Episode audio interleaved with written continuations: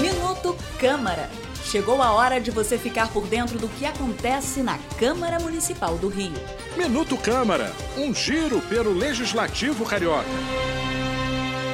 As obras para a criação de um sistema de transporte público no complexo Lagunar de Jacarepaguá devem ser iniciadas em 2024, com lançamento do edital já no próximo mês de junho.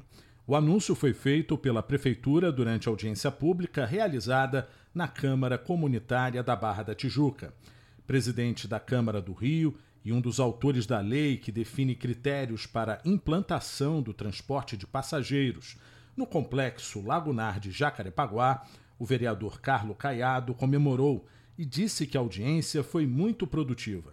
Uma luta antiga aqui do Complexo Jacarepaguá tem um transporte que vai melhorar muito a mobilidade, inclusive na mão de obra de empregabilidade e várias comunidades que usufruem hoje do transporte horrível e precário e que o transporte lagunar vai desafogar e vai ao encontro também de várias intervenções ambientais com a despoluição das lagoas da Barra, aportado inclusive recursos pela concessionária Iguá e nós estamos cobrando que tenha mais recursos até do governo do estado. Então a audiência pública foi fundamental para poder absorver as opiniões da sociedade civil e o poder público poder explicar como está sendo feito esse procedimento.